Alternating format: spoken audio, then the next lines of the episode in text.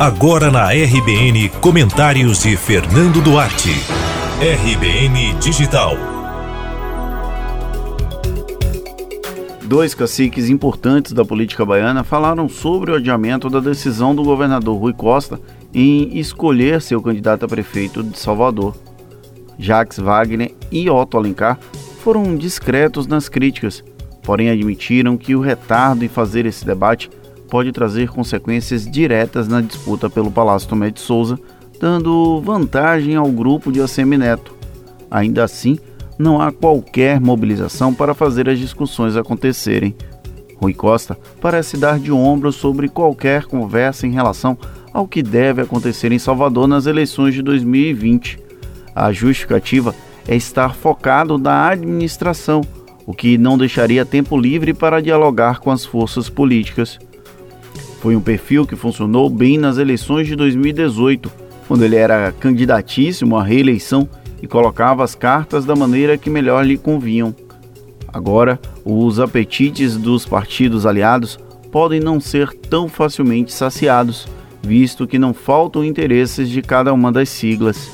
Essas vontades vão desde a demarcação de território até mesmo a formação das bancadas de vereadores, sem coligação proporcional, quando mais cedo houver uma definição dos jogadores, mais fácil conseguir algum tipo de êxito. A referência a esportes coletivos, inclusive, vem sendo utilizada com frequência. Rui é tratado como técnico e, até o momento, tem se comportado como um retranqueiro, como se diz no futebol. Enquanto a base aliada do governador segue em posição recuada, o grupo de Assemineto tende a avançar caso seja mantido o prazo para indicação do nome de Bruno Reis para a sucessão da prefeitura.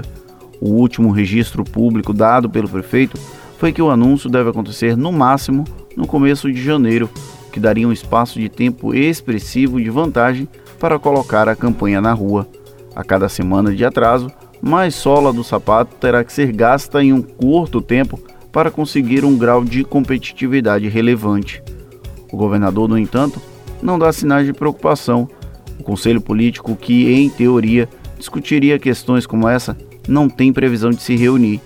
Pré-candidatos da base começam a pulular de várias vertentes, alguns com aval oficial dos dirigentes, a exemplo de Olívia Santana, do PCdoB, Sargento Isidório, do Avante, Niltinho, do PP e Bacelar, do Podemos, ou sem combinar com os russos, como Manassés, do PSD. E o PT, partido de Rui, sequer consegue encontrar unidade em torno de um único nome, com um novo nome aparecendo por semana.